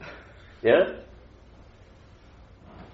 The in is like one side of the coin, the out's the other side of the coin. You flip one, and then life circumstances flips it back, so you're in and out, in and out, in and out. Okay? What's the solution? There is no problem.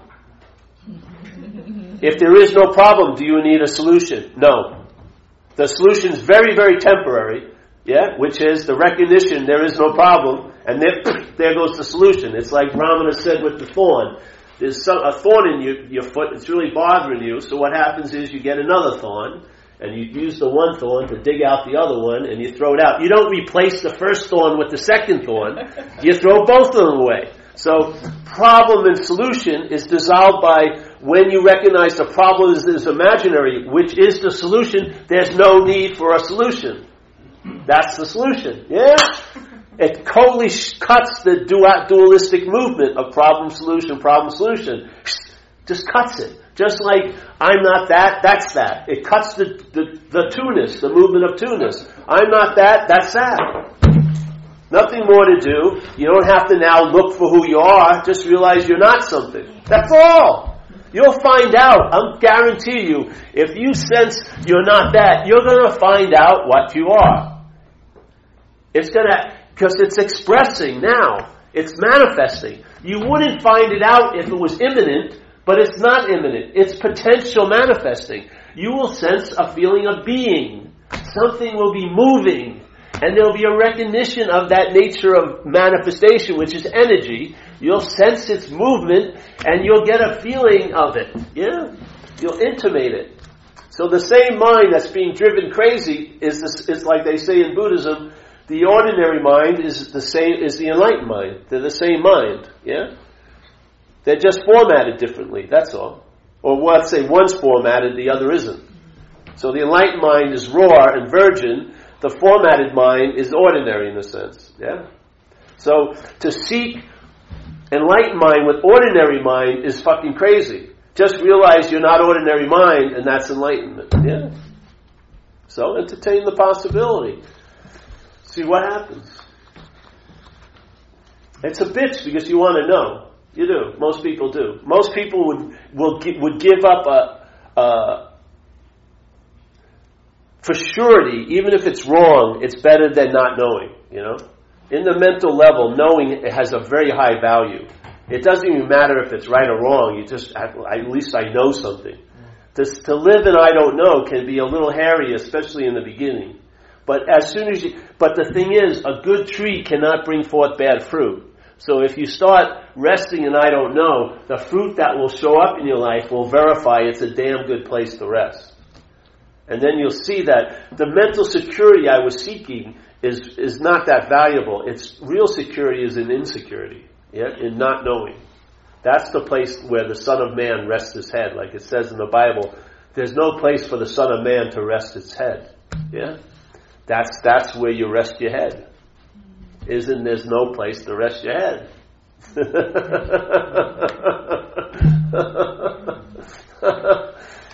and then you can get your money refunded if you don't think it works after a few months. Come back, seriously. Everyone I know who've heard this message, who's, who've continued to listen and stuff, are traveling lighter than they were before they heard the message. Yeah, they are. I see it in their faces. I get people emailing me constantly. It's working, you know? Because it's mind and mind alone. It's just, you give mind something else to entertain, it will. Yeah? If you force feed it everything, if all of its ability to, to entertain is def, defined by self-centeredness, it's very severely limited, you know? That's why you can entertain like uh, what someone meant by saying hello to you for hours. You know what I mean? Your mind is like a marathon runner in a closet. It's just dying to run, and you got it just obsessing over some fucking thing. What did they mean by saying hello to me? Maybe hi. Maybe that's what they meant, like hello, salutation, I acknowledge you, namaste. No, there was deeper meaning. Does she like me? Doesn't she like me? Oh, I, did I do something bad? Was my zipper open? Did I have a piece of leaf on my tooth? Fuck, I wish I, I really wanted to meet that girl. This is what happens. That's just mind, like blowing off steam. You've given it a very small task, and it's a very huge instrument. Yeah? Let it free range. Let it loose. Let it entertain infinity. It won't find any boredom anymore. It'll be constantly curious. Just there's a never ending possibility that it's following now. Yeah. And it's on an I don't know, it's on a I need to know basis, so it's alert. Yeah, you just watch it. You can't just rest in the same old, same old. Life is moving, bro. My, that, but I still can't reconcile the fact that, you know, if I'm not this, right? Yeah. This can just get up and walk out of here. My awareness isn't going to stay here, right? My awareness is going with this. Well, I'd say your consciousness. This body, right? I would say your consciousness may go, but awareness isn't going anywhere. Well, okay, my, my consciousness, yes. Yes. So there is an attachment to this that I cannot get rid of, right? Why do you need to? It's not a need, it's just, it Yes. is, it's just what it is. right? Yeah, yeah. Yeah. But the fact that I've identified with all this, there needs to be, I need to somehow reconcile that, right? Because I've been doing this my whole life. Well, you can by realizing you're not the one that's identified. There isn't a substantial you that's identified as this. There's just identification as this. It's just a it's stream that of you that mind. needs to get your message. Right? It's that you that needs to get this message. You don't need to get the message. It's just a message. You can entertain it if you like or not. But there's no need unless there is a need. Well, I don't the you know. that has to entertain Hmm? right? Hmm? It's the you that has to entertain that, you know? Well, if you take yourself to be that, yeah, you'll be. Cons- do. yeah, yeah. Well, then the you will be entertaining it. Mhm. Yeah, yeah. Which will lead to what? More entertaining, right? Yeah. Well, find out. Yeah. The you is claiming something. Yes, the movement or selfing is claiming it. So in a way, by the time you hear this, it's already claimed it. So it's you hearing it. Yeah. So let's so work from there. But what's really hearing it is the mind. Yeah?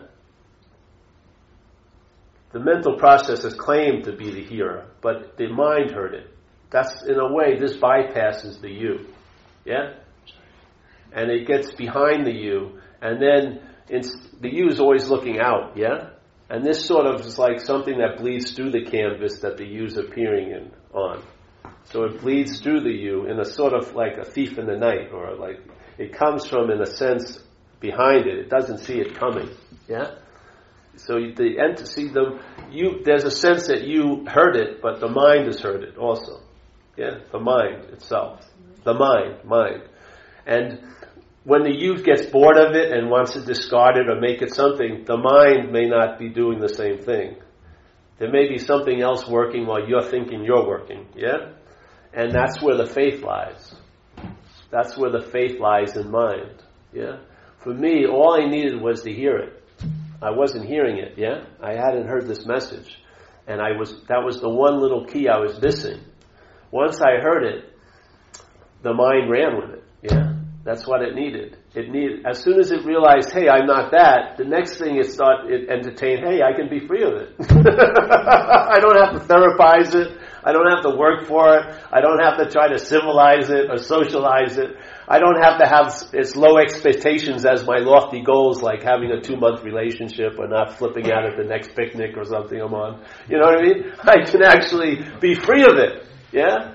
As soon as you see the foreignness of it, yeah, or the parasitical tendency of it, it implies that there's a, and there's another possibility very quickly. And as soon as the mind can entertain it, can be free of it, guess what? It starts finding out that it is inherently free of it. Yeah? But until it, for me, it couldn't go any farther. It was stuck in the frame of self-centeredness. So I was working hard to become free as this, yeah? But the whole point is to be free from it. I wasn't seeing that. This was included as the real deal. And I was trying to improve it and get better and get clearer and get more, like, whatever, compassion, all this stuff. I was trying to do all that. But I wasn't getting free from it. I was getting free as it, which wasn't freedom in my book. It was another form of bondage. Yeah? It was. It was obviously had more perks, let's say, than drug addiction, but it was another form of addiction, spiritual seeking. But then I entertained, someone said, hey, instead of looking for another technique of meditation, why not ask who's the meditator? That sort of changed the ball game for me.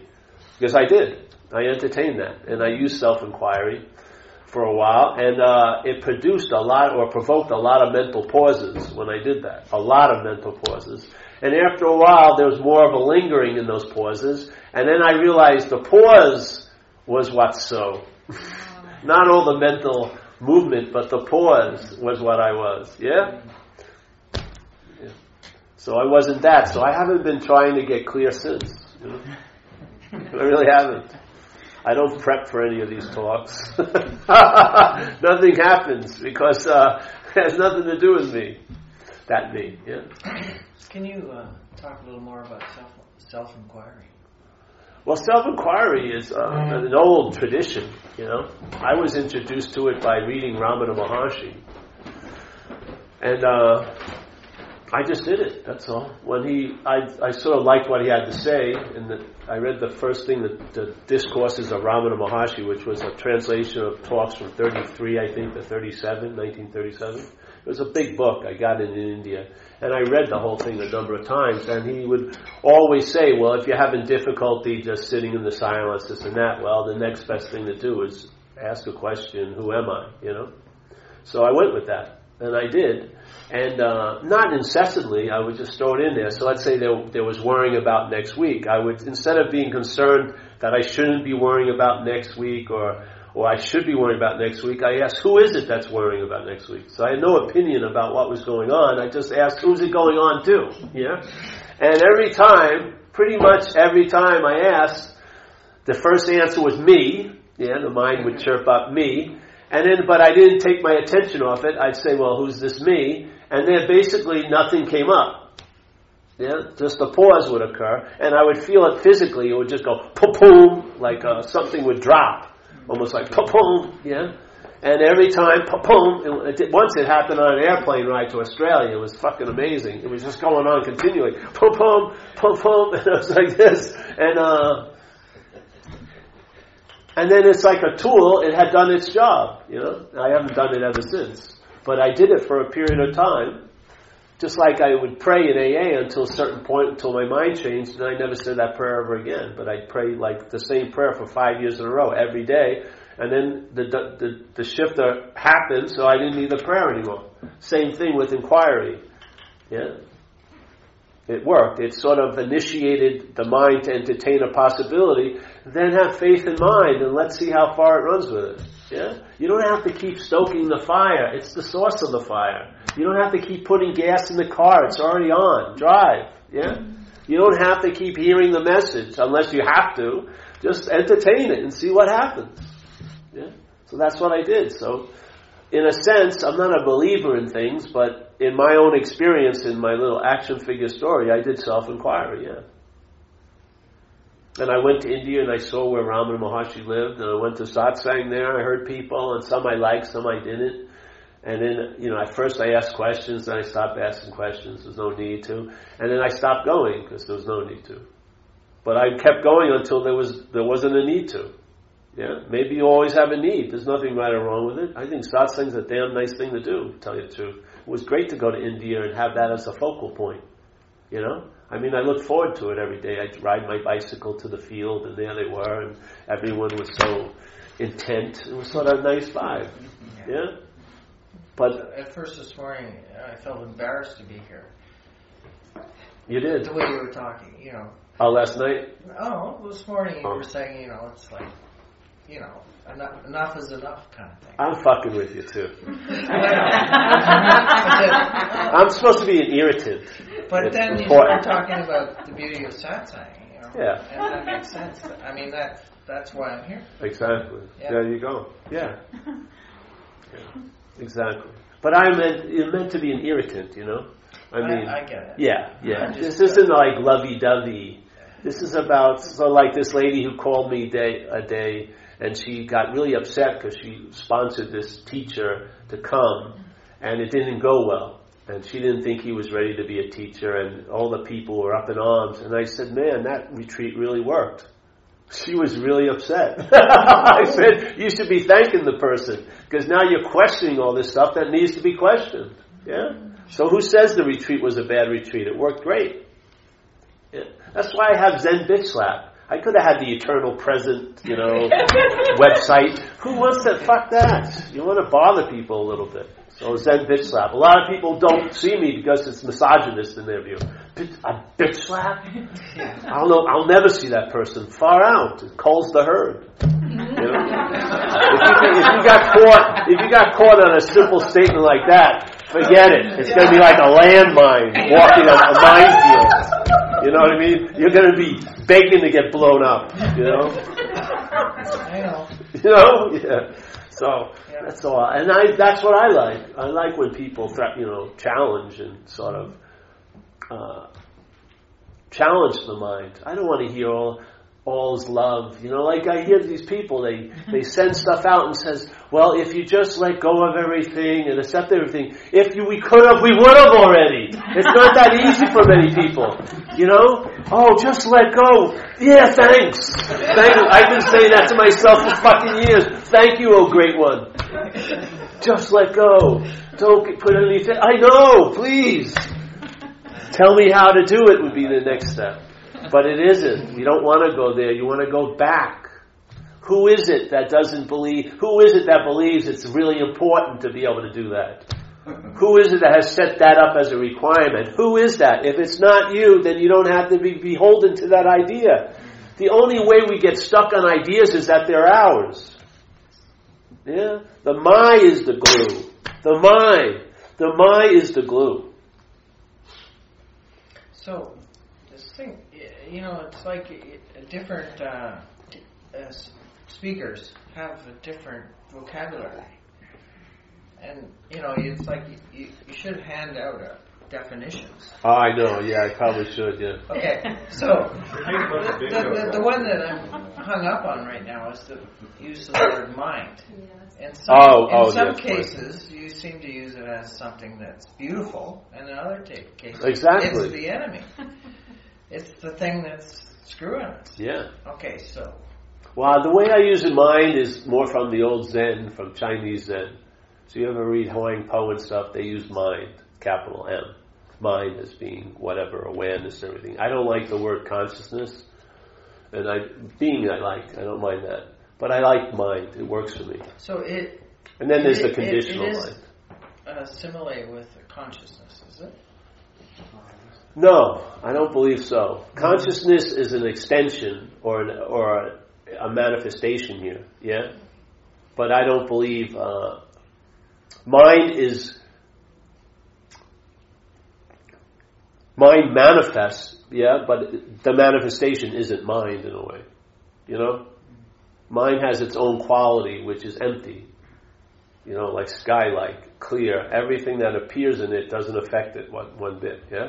So it's like pristinely empty and pristinely clear, yet it allows everything to appear. That's my view So of I mind. thought I've been thinking of mind as like the machine of thoughts. well, let's say conditional mind. That would be what that okay, aspect. there's conditional two, mind. there's different minds then. Yes. There's Well, they're like- just names. See, conditional mind is a mental process, or or like a lot of mental processes organized by this Mm-hmm. one idea of being a self. So the self seems to have all these other mental processes. Yeah, or some people would call it the ego. Yeah, that's Okay. that's that's an aspect of mind, but it's a mental process. But we call it mind. I don't believe that to be mind. I believe it's a mental process. Yeah. Then there's mind, which represents what we just were saying. To me, anyway. So you come into this world as a baby, you have a mind, Well, no, that is mind. And then or you build a mind. No, then a pro- mental process uh, gets built. Yeah. That's That's not mind. Mind is already there. No, that's not mind. But what happens is the mind's reflection, its ability to reflect, gets caught by the activity of the mental process. It takes itself to be what the mental process is implying, a long-lasting, independent, separate entity. So it now becomes encased in an idea that it's a form. So it loses its nature of nothingness, yeah? And we're suffering the slings and arrows of that presumption here. Yeah? And the solution to it is it doesn't need to be corrected. It's need, it's needed to not to be it's to seen not to be true. So the solution is that it's an imaginary problem, and therefore, obviously, then there's not even a solution. Yeah? That's the beauty of it. That's the nature of mind, empty. Yeah, the, I- the, the the nature of mind here, the essence of mind, they say is is empty. The nature is to reflect. So the mind's reflecting a mental process. Yes, right now, the mental process is implying it's doing a lot of pointing towards, let's say, mind, but it had it's it's it's implying that there's a there's a someone there, a Paul. Is Yes. there a relationship between the mental process and the mind? I mean, is it Yes, is the mental process is happening in the mind. in the mind, Yeah. not, not by the mind. The confusion, I think, is, is using you, to take the word awareness. That would be similar to what you'd be my mind, capital M. Yeah, right? Consciousness layer, aware. So, so I- I, I can hear the Yeah. confusion. But I think it's, I, mind is, is even, for me, it just, it means a lot more than just awareness. Mm-hmm. Beyond, not meaning con- processes, but just the aspect of it, yeah. That's why I like it. It works So for me, the word. When you use the word mind, you mean, I mean, No, how I feel. What I feel when I use the word is very, very expansive. That's so what works for me. It's the Mind. absolute. Hmm? It's the final. It's the absolute. Well, what, is the, what does that mean to you, the absolute? What I the know fuck it's is that? definitely a concept, but we're just. Oh, if concepts, well, I could say, yeah, it could, be- it could be not- inferred to point towards that, the absolute. We're talking about sort of like a model, right? Yeah. All right, let's say it's the I- I bet absolute. I would think you probably don't even want to talk about a model. No, I don't. But it doesn't matter. Right. I'm not that which doesn't want to talk about it. Seriously. So, the- okay, so I'm getting it now. So the, oh, you're good. yeah, like your use of the word mind is Yeah. is Has Well, find thrown what me works for little you. See, for me, when I say it, I feel a very expansive. It's the best I can get to that Yeah. what which is. If I say awareness, it doesn't trigger that same. So I use the word mind because it tends to convey uh, that better than awareness. If, Okay. if you find a word that works better for you, use that. You know. But also, I like to fuck with people. So I like it to see that they're the same in a way. What you call the mind that's driving you crazy, like the ordinary mind and the enlightened mind are the same mind. Yeah? Okay. Yeah, yeah. Self itself. S, What? capital S self and Yeah, yeah, yeah. Okay. But selfing is a mental process, not mind in a way. Obviously, it's ha- everything's happening in a sense in mind, but it's a mental process. Its nature isn't empty. It's actually its nature, its essence is that, but it doesn't think so. Yeah, mm-hmm. It has a whole different going on. Its its cosmology is totally different than mine. Yeah, it's you're the center of the universe. This idea of being you. You're the sun, where, where, and all the other planets absorb around you. Yeah, Okay. yeah. So my use of the mind previously has been your use of the word mental process. Yeah. That's where I've been confused. Yeah, Well, yeah. Well, just you know, you'll be just go to someone else, and then you'll be confused again because they'll say it in a different way. Yeah. Yeah, yeah, That's all right. yeah. Just shake me up. Go ahead. Oh, that's good. I appreciate that. Yeah. Yeah, I- also with the